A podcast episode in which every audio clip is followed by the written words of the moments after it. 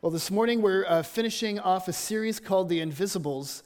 And what we've said is that in the Bible, there are four people groups that are mentioned over and over again. Uh, and these four people groups are groups deserving of our special care and concern as God's people. And these groups are the, the, the orphan, the widow, anybody else remember them? The refugee, and the poor. And these groups are mentioned so often that one scholar calls them the quartet of the vulnerable. And so these groups, uh, they get ad time in the legal codes. These groups are spoken about in the accusations of the prophets. You read about them in the Psalms. Jesus, in many, many of his parables, talks about caring for the least of these. And so, uh, what we're doing is we're in this series asking ourselves the question how do we as a church care for these vulnerables? How do we as a church uh, take up the call to care for the marginalized in our world? And we've said that uh, one of the things we need to do this is justice. We need to be a people that do justice. And today, what we're going to talk about is something else that we need to care about the vulnerables. We're going to talk about mercy. In order to be a people, in order to be a church that cares about the least of these, the people on the margins, we need to be a people of mercy. Now, even a cursory reading through the Bible shows that God really cares about mercy. And so in the Old Testament, there's this one scripture in Micah 6 8. Uh, many of us could probably recite this scripture. It says, God has shown you, O man, what he requires of you to do justice and what? To love mercy. And so God wants his people to love mercy. We're to love mercy. Uh, there's a verse in Hosea that Jesus quotes a couple of times. God says, I desire mercy and not sacrifice. So God looks at religious people and says, Look, more than your uh, religiosity, what I want from you, what I desire, is mercy. And, and even in the New Testament, Jesus, very beginning of the Sermon on the Mount, says that, that, he, that God is a God who blesses who? The merciful. And so God wants us to show mercy. And so the question is, what does it mean to be merciful?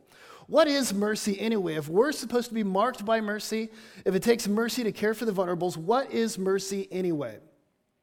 And I don't know about you, but when I think about mercy, I think of the gladiator. But he's seen the movie The Gladiator? Uh, you know, Russell Crowe, you know, really bulked up for the movie, and he's this slave who, who turns into a gladiator, and he's, and he's out there, you know, uh, battling in the Roman Colosseum. And there's this one moment in the movie where he's, he, he beats the enemy, he beats this other gladiator, and he's about to, you know, really give it to him. You know, he's got his sword up in the air, and everybody's saying, you know, kill him, kill him, kill him. And what does the gladiator do? He does nothing. He drops his sword, he turns around, and he walks away. And then uh, the gladiator, gladiator, whose name is Maximus, he gets a new nickname. Anybody remember what the nickname is? Anybody? Maximus the Merciful. And whenever I think about mercy, this is what I think of. Uh, you know, not doing what I could do. You know, I could inflict punishment, I could inflict retribution, but instead, I'm going to be merciful. I'm not going to do anything. I'm going to refrain from punishment. Right? And this is the way we think about mercy. Or, I, you know, sometimes I think about being in school, and there was one class I had where I was headed, you know, t- towards failure. I was going to flunk the cr- class, and the teacher, uh, the very last day of class, said, Look, I'm not going to give you what you deserve. I'm going to give you a D. Whew. And I was happy about that because she was being merciful. She wasn't giving me what I deserved. And so a lot of times we define mercy in negative terms. But I want, what I want you to see here in the, in the parable that we're going to read this morning is that in the Bible, mercy is always defined in positive terms. You know, not giving someone what they deserve, not inflicting punishment, that, okay, it's some sort of mercy, but it's too thin. The biblical concept of mercy is much, much thicker, it's much more robust than that. It's a much more powerful concept. In fact, the biblical concept of mercy, when it went into the world, when Jesus introduced this concept, it revolutionized the world as we know it. The Christians, armed with this mercy, this definition of mercy that Jesus gave, they went into the world, and this sort of mercy changed everything. It was so powerful, it was so robust. And so we're going to look at it this morning. And I want to look at this parable of the Good Samaritan. Uh, the parable of the Good Samaritan is probably the best picture of mercy that we have in all the New Testament. And so uh, we're going to look at it. Let me set it up by giving you some context. So Jesus tells the parable, but he does it in response to a question. Um, a lawyer comes to Jesus and he says, Teacher, what must I do to inherit eternal life? And so this is a lawyer. When you think about lawyer, don't think of partner down at Goldman and Sachs. Think of a biblical scholar. Think of somebody who really knows their Bible. This is a man who spent his whole life studying the Torah. And he comes to Jesus with a wonderful question, probably the most important question Teacher, what must I do to inherit eternal life? It's a great question, but it's not an honest question. This man is wanting to trap Jesus, is wanting to test Jesus. And so Jesus answers this man's question with a question. He says, Well, you know the law. How do you read it? There's a, a Jewish scholar named Elie Wiesel, and somebody asked him, Why do you Jews always answer questions with questions? To which Elie Wiesel responded, Why not? And so Jesus answers a question with a question. He says, Well, you know the law. You're a scholar. How do you read it? And the man answers perfectly. He says, You shall love the Lord your God with all your heart, mind, soul, and strength, and you shall love your neighbor as yourself. And Jesus says, You've answered well. Great job, perfect answer. But the man wanting to justify himself, he wants to test Jesus. He wants to, uh, you know, show Jesus that he's worthy, that he's, he's doing what's right, that he knows what's, what's going on. And so he says, Well, who is my neighbor? And to that statement, Jesus gives us this wonderful parable of the Good Samaritan. It's a parable about mercy. And in fact, the hero of the story, he's a Samaritan, and he's not named, he's simply called the one who showed mercy. So, this is a story all about the, the ins and outs of Christian mercy and compassion. Jesus gives us a picture here. And what I want to do is, I want us to see three things in this little story. Number one, we're going to see the character of mercy. Second of all, we're going to see the scope of mercy. And then finally, we're going to see the motivation or the source of mercy. So, we're, we're learning three things from this story about Christian mercy this explosive idea, the character of mercy, the scope of mercy, and the source of mercy. So, number one, let's look at the character of it. What does mercy look like? Well, Jesus uh, begins the parable like this He says, he says, Imagine a man was going down from Jer- Jerusalem to Jericho, and he fell among robbers who stripped him and beat him and departed, leaving him half dead. And so the story opens up, and here's this man, and he's on this road to Jericho, from Jerusalem to Jericho. And what we need to know is that this was a very dangerous road. And so Jerusalem was uh, 4,000 or 3,000 feet above sea level, Jericho is 1,000 feet below sea level. And this is a 17 mile road, and so it was very steep, it was very jagged. There were cave, caves and crags, and, and robbers would hide out in these caves. And so when a, a traveler would go by, this, the robbers would jump out, mug them, uh, beat them, and steal their money. This happened all the time. And so here's a man who's fallen victim to these robbers. He's been beaten, he's been put on the side of the road, and he's left half dead. Uh, this means he was almost, de- almost dead. He was beaten to, to within an inch of his life. So he's in dire straits here, this man. And as he's laying there, notice in verse 31, it says, Now by chance, a priest was going down the road. And when he saw him, he passed by on the other side. And then it says, So likewise, a Levite, when he came to the place where, where the man was laying, he saw him and he passed by on the other side. And so here's this man He's almost there dead, but his chance would have it, his luck would have it. Lo and behold, guess who comes walking by? A priest and a Levite. Now, here's what you need to know about these two guys they were elite religious people in Israel. A priest was someone who served in the temple. He was somebody who performed sacrifices for the people of Israel. And a Levite was in the upper echelon of leadership there in, in the religious uh, Jewish uh, establishment. So, of any two people to come, to come by, these were the ones you would want because they would have known their Bible. They would have known Micah 6 8 to do justly and to love mercy. They would have known that verse in Leviticus that says that if your neighbor has a donkey who's full, fallen into a ditch, you need to help the neighbor pull the donkey out. And if you pull a donkey out who's fallen into a ditch, how much more a human being? So these guys, if anybody was going to help, it would have been them. But look what, look what happens. It says, both of them, they came, they saw, and they kept on going. They passed by on the other side. They both came along and they saw the man, and they passed by on the other side, and they kept on going. What I want you to see here is that this is a perfect picture of unmercy. It's a perfect picture of what it looks like to be unmerciful. And what I want you to see is it's sort of a benign picture, isn't it? I mean, what do these men need to do to be, an, to be unmerciful? They don't need to go and beat the man some more and steal more of his money. They don't need to, you know, trample over them with their steeds or whatever. They don't need to be brutal or cruel or mean. What do they need to do to be unmerciful? They need to do nothing. All it takes to be an unmerciful person is nothing. They came, they saw, and they passed on by. It reminds me of that, that little quote that says, All it takes for evil to prevail in our world is for good men to do nothing. It was Elie Wiesel, the same Jewish scholar, who says, The opposite of love is not hate, but indifference.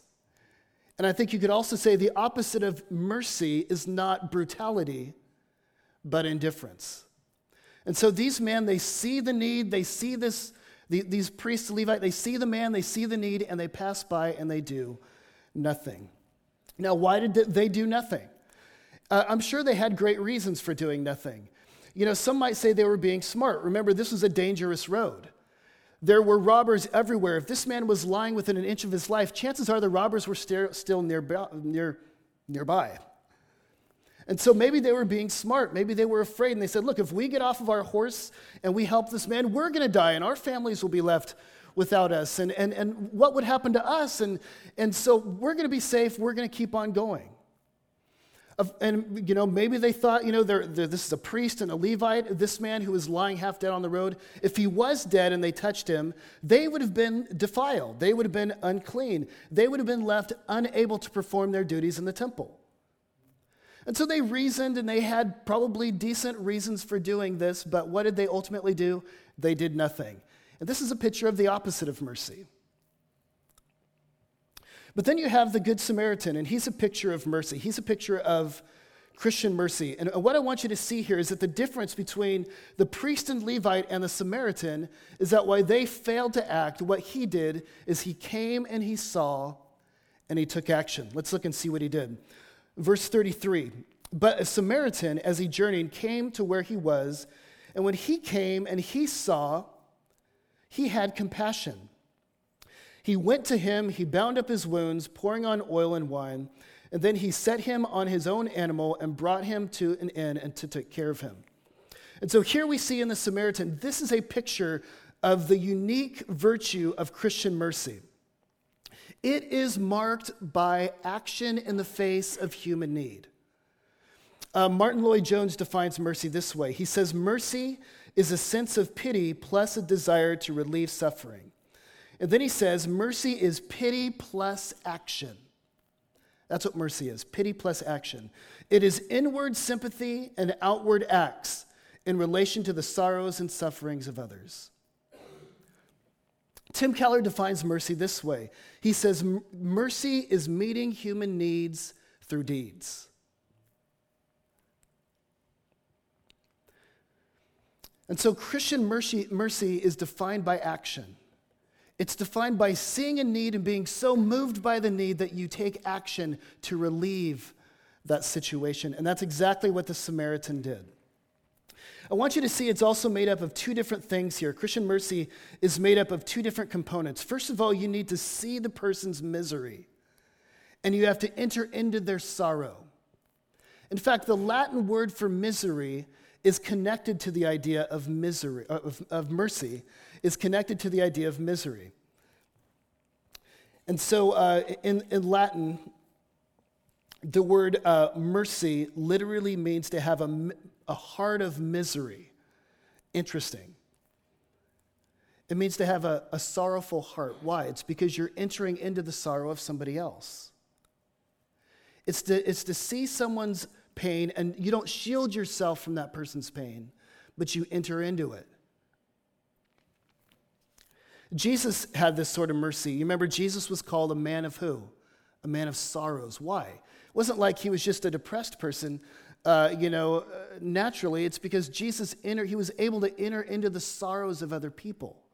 He was a man of sorrows because he couldn't be around human misery and not enter into it himself. In fact, the word that's used of compassion here, mercy in this parable, where it says the, the, the Samaritan saw the man and had compassion, it's the Greek word splagomai. Can we all say that? Splagomai. There's going to be a test on that afterwards. um, it literally means to be moved deep into your bowels. it sounds funny, but this word is, is used of Jesus all the way through the New Testament. Jesus would see a leper and he was moved with compassion. He would see, uh, you know, a crowd of people and he was moved with compassion. He was splagomai. He, was, he entered into their sorrow. He entered into their pain. And this is where mercy begins. You, you see a person, you don't shield yourself from their misery, but you enter into it. You enter into their sorrow. And that's what this Samaritan did. He saw the man and he, and he had compassion. It moved him. But he didn't just have pity, his pity moved him to action. And look at the action that this Samaritan man took. He gave this stranger his, his money, or he gave him, well, for he gave him his time. So he was on his way to do something else. He stopped what he was doing and he changed all of his plans. He put this man on his horse. He took him to the city of Jericho to take care of him. He gave him his time. He also gave this man his money. And so he took him to an inn and he gave the innkeeper two denarii, which had been two weeks of expenses. He puts, you know, his credit card on file at the hotel and says, "Look, take whatever you want, whatever you need to take care of this man." He risked his own life to take care of this Samaritan. To go to Jericho would have been dangerous for this man. Uh, Jericho was a Jewish settlement, and this man was a Samaritan. He was an outsider. To go there would have been dangerous, and he risked his life to do that. In other words, he offers this man deeply sacrificial, holistic care. And this is mercy. Okay, so this parable tells us the particular character of Christian mercy. It is entering into a person's pains to such an extent that you take action to take care of that person. It is sacrificing your own self in order to enter into a person's situation to offer relief. And this is what it is. But then, secondly, let's ask the question what is the scope of Christian mercy? So, this is what the Samaritan does. But second of all, Jesus is going to tell us the radical nature of it. He's going to show us the scope of Christian mercy. What does scope mean? Scope is extent, it's the broadness of something. You know, if you've got a scope, you know, on a gun and you're looking through the scope, the scope is the extent of the things that you see through it, right? And what is the extent or what is the scope of Christian mercy? In other words, who do we owe this to? As Christians, we're supposed to care for others, we pour ourselves out for others, show mercy and compassion, and enter into the sorrow of others. But who? What others? Remember, this is the question that sparks Jesus to tell the parable. The man says, Who is my neighbor? Right? And Jesus answers the question by saying, Well, let me tell you a story about a Samaritan. And he tells the story of a Samaritan man who takes care of a Jewish man. And you might be saying, well, that's w- what's going on there. I mean, why is that so radical? Well, in that day and age, Samaritans and Jews hated each other. They were sworn enemies. Uh, you know, Samaritans were viewed by Jews as half breeds, uh, heretics, people with offensive beliefs. For at this, by the time that Jesus tells tells the parable, the Samaritans and Jews have been at each other's throats for a thousand years. So there was deep prejudice, deep hatred between these two people groups. And Jesus says, Who do you show mercy to? Well, let me tell you about a, a Samaritan who shows mercy to a Jew. You couldn't get any broader than that in terms of scope. In other words, what Jesus is saying is that you should never limit the mercy that you show to another human being. Mercy is to be radically indiscriminate. As one scholar puts it, one cannot define one's neighbor, one can only be a neighbor. And what Jesus is saying here is he's saying, look, here is the particular mark of Christian mercy. You enter into a person's pain, you care about them, you, you sacrificially pour yourself out for them, just like the Samaritan. But here's the radical thing about it you do this for, for people that are completely different than you, that might even be sworn enemies a, a Samaritan and a Jew. In our day and age, if we told this parable, it would probably be something like this Here was a man who's fallen on the side of the road, and a Baptist preacher walks by, and then a social worker walks by, and then comes along a kindly ISIS operative. And here's the man that shows mercy. What Jesus is doing here is he's broadening the scope. And he's saying, you don't just show mercy to your family. I mean, we all kind of naturally do that, hopefully. You don't just show mercy to your church family, but you show mercy to any person that you happen to see who's in need, regardless of race, class, religious belief. Our mercy is to be radically indiscriminate. And this is absolutely powerful when it happens. The other day, I was, uh, was, not the other day, it was the other year. It was two years ago, actually. Preachers always do that. Anyway, we were on our way to Fayetteville. And I had my wife and my kids, and we're all, my mother in law, we're all in the car in, this, in, our, in a van, and we're driving to Fayetteville. And you know, to Fayetteville, you don't take the big highways, you take the small little road that goes through Mountain View and then through all those little towns until you get to the other main highway. I forget what it is. But we were in our van, we were on our way, and we're in this, you know, you're passing by these little towns of like 100 and 200 and 300. And we get to this little village, and my car starts to smoke. And so we pull over to the gas station, and we, we stop the car, and I, and I get out of the car, and I open up the hood. I know nothing about automobiles, but I got to do something, right? You know, what do you do? And so I opened up the hood, and I'm looking inside, and then for whatever, I don't know why I did this, but I went behind, and I'm looking in the exhaust uh, pipe. It's kind of looking at the car. The car's smoking, and we're stopped. We're an hour and a half from home. We're about, you know, three hours from Fayetteville in a town of about 200. And this woman comes out of the gas station, and she looks at me and she says, You don't know what you're doing, do you? And I said, Is it that obvious? And she said, Yeah, it is. And she said, Well, you know, my, my father's a mechanic, and I could probably get him to come out and, and help you here.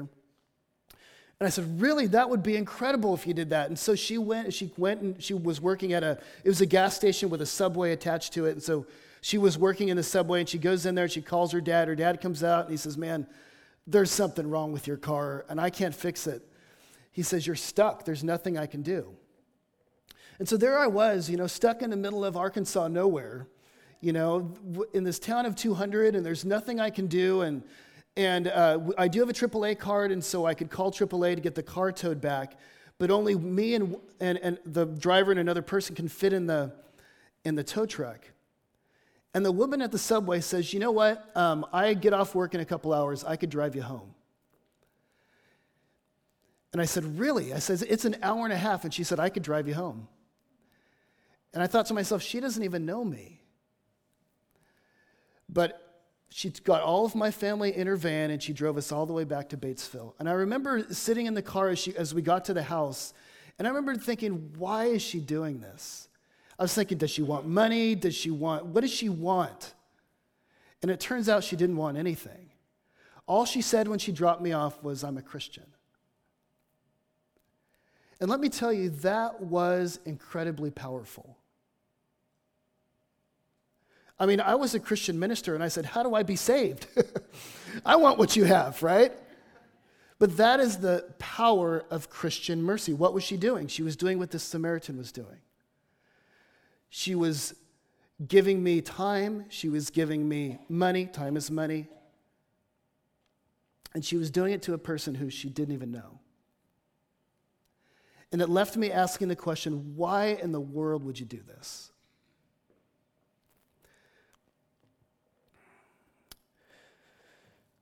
And so the Christians, they saw, they read this parable, and Jesus talks about the nature of Christian mercy and the scope of it. It's really for everybody. And they went, when they went into the Roman world armed with this idea, this incredible idea of Christian mercy, and, and it was incredibly powerful, just like it was for me and that woman who drove me home. When the early Christians went into the Roman world and they showed this sort of mercy, it was explosive, uh, it was incredibly attractive, and people wanted to be saved. In the early Roman world, it was a brutal place. And, you know, people lived in cities that were filthy, that were filled with disease. Uh, there were actually two big uh, plagues that, that blew, uh, uh, blowed through the Roman world at that time, early in the 100s uh, and then later in the 200s AD.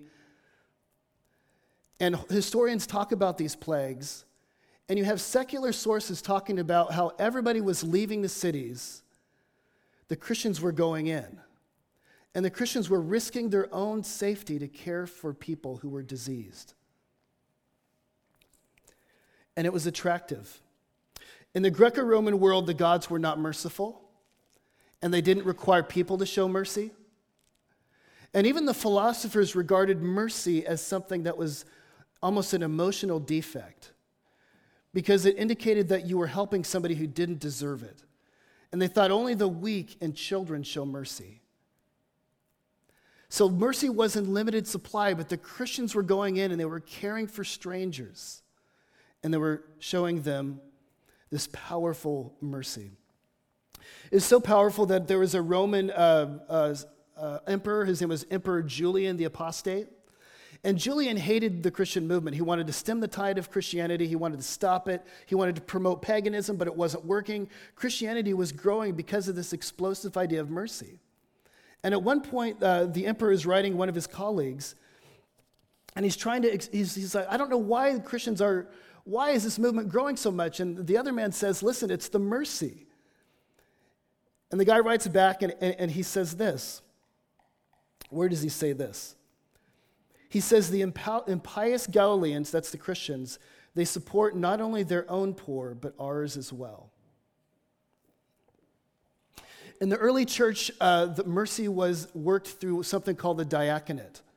And so they had a group of leaders that were dedicated for caring for needs inside the early church. And so, what they wanted is they, they, the Christians wanted to have a community that was marked by mercy. They wanted to take care of their own sick, they wanted to take care of their own poor, they wanted to take care of their, their own diseased.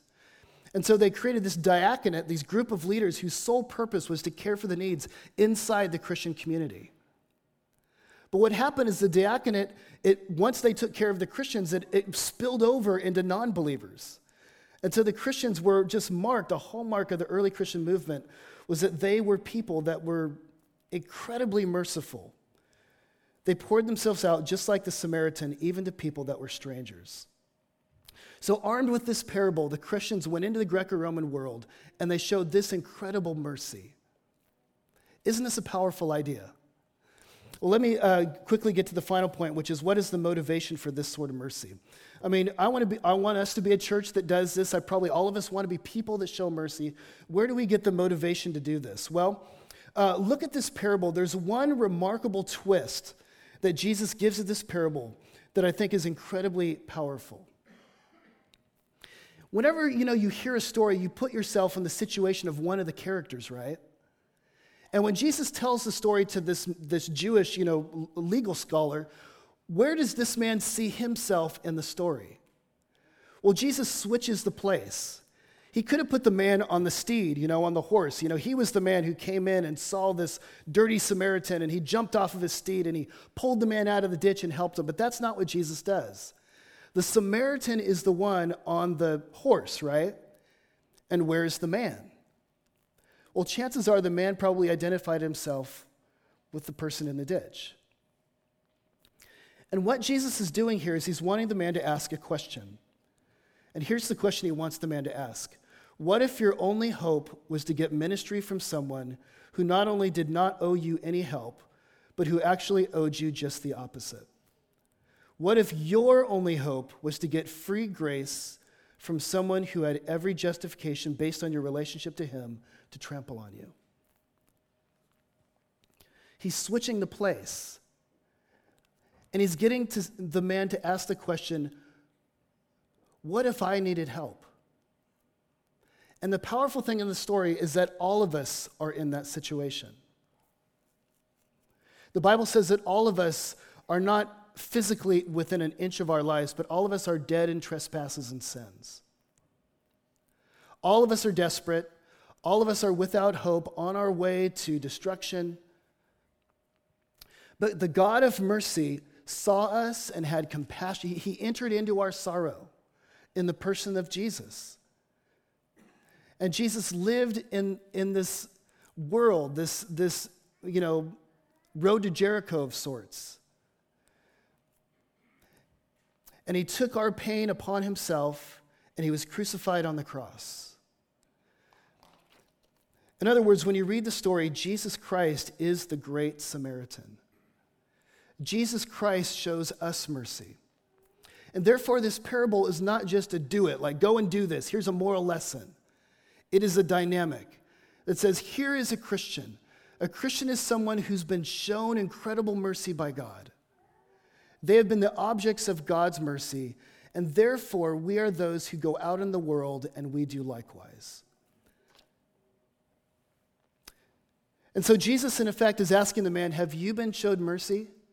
Do you know the mercy of God? If you have, I want you to go and do likewise, which is how Jesus ends the parable. He says, I want you to go and do likewise. Well, let me end the sermon today by giving us some application. You know, as I was thinking this week about this idea of mercy and how it's shown in the Good Samaritan and how you see it in the early church and this woman out there in that, that village, you know, showed this mercy to me, I started asking the question, like, what are some practical ways that we as a church can go and do likewise? Like, what can we do corporately to show mercy, not just to one another, but to people outside of the church? And so, um, here's what we thought of. Uh, first, let's just think about how we can show mercy inside of this community. There's a group of, of uh, people in our church that have a vision to care for the needs within this community. And uh, we have deacons in this church, but we don't really have a diaconate, which literally is looking all the time for needs within our body. And so they came this morning and they passed out little cards. Does everybody have a card? Could you put it in the air and wave it like you just don't care? What this is, this is a card to help our diaconal team out uh, you will see questions on the card, and these are just practical questions um, asking people in our community how they can practically care for other people in this community. And so maybe you can just peruse that card and see, maybe ask yourself the question what can I do to be an instrument of God's mercy? What can I do to tangibly uh, uh, take action, which is mercy, to care for needs in this, in this church family?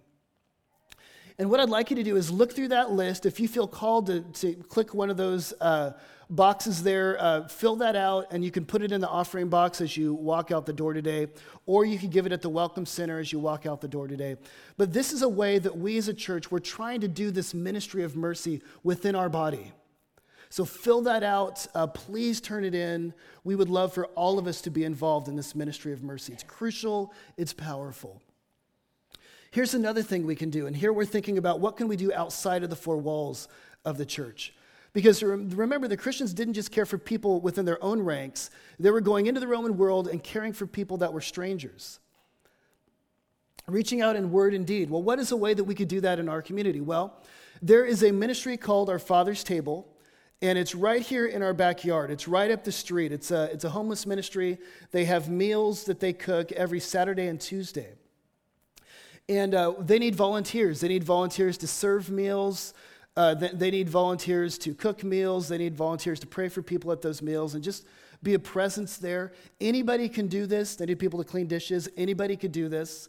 And so uh, we as a church, we want to kind of adopt that ministry and just, uh, you know, uh, give them volunteers, give them people that can help out they're uh, showing compassion and mercy in our community. So, this is another thing you can do. If you want to do that, if you want to sign up, um, Monica and I, I, think someone else is back there to help sign you up to serve either on Saturday or Tuesday. And we're, we're owning that ministry. We're adopting it for the month of December. And so you could sign up for that at the welcome table in the back. Um, there's, there's someone else. Um, we, uh, there's someone else in our community care, who cares for um, who's really into um, refugee care. And in some ways, this man is a stranger. He's a refugee. And um, if you want, uh, you can talk to me about that. Um, she's told me about World Relief, I think it is what it is. And if you want to get involved in that, I would love to talk to you about that. So here are just some ways that we as a church can tangibly go and do likewise.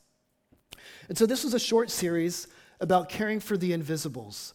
The Bible talks about the quartet of the vulnerable, and God says, I want my people, I want the hallmark of my people to be mercy. People that, that see needs and take action, who meet human needs through deeds. We go out into the world and we're reaching out not only in word, but also in, in mercy and compassion to people who are on the margins.